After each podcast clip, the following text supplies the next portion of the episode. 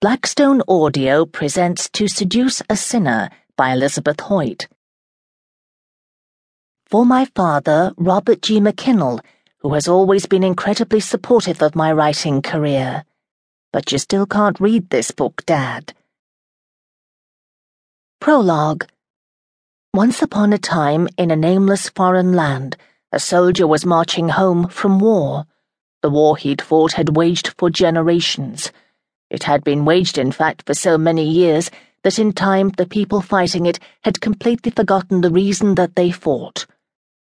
One day the soldiers looked at the men they battled and realized they did not know why they wanted to kill them.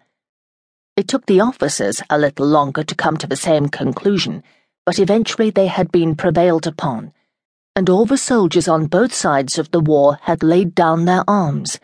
Peace had been declared. So now our soldier marched home on a lonely road.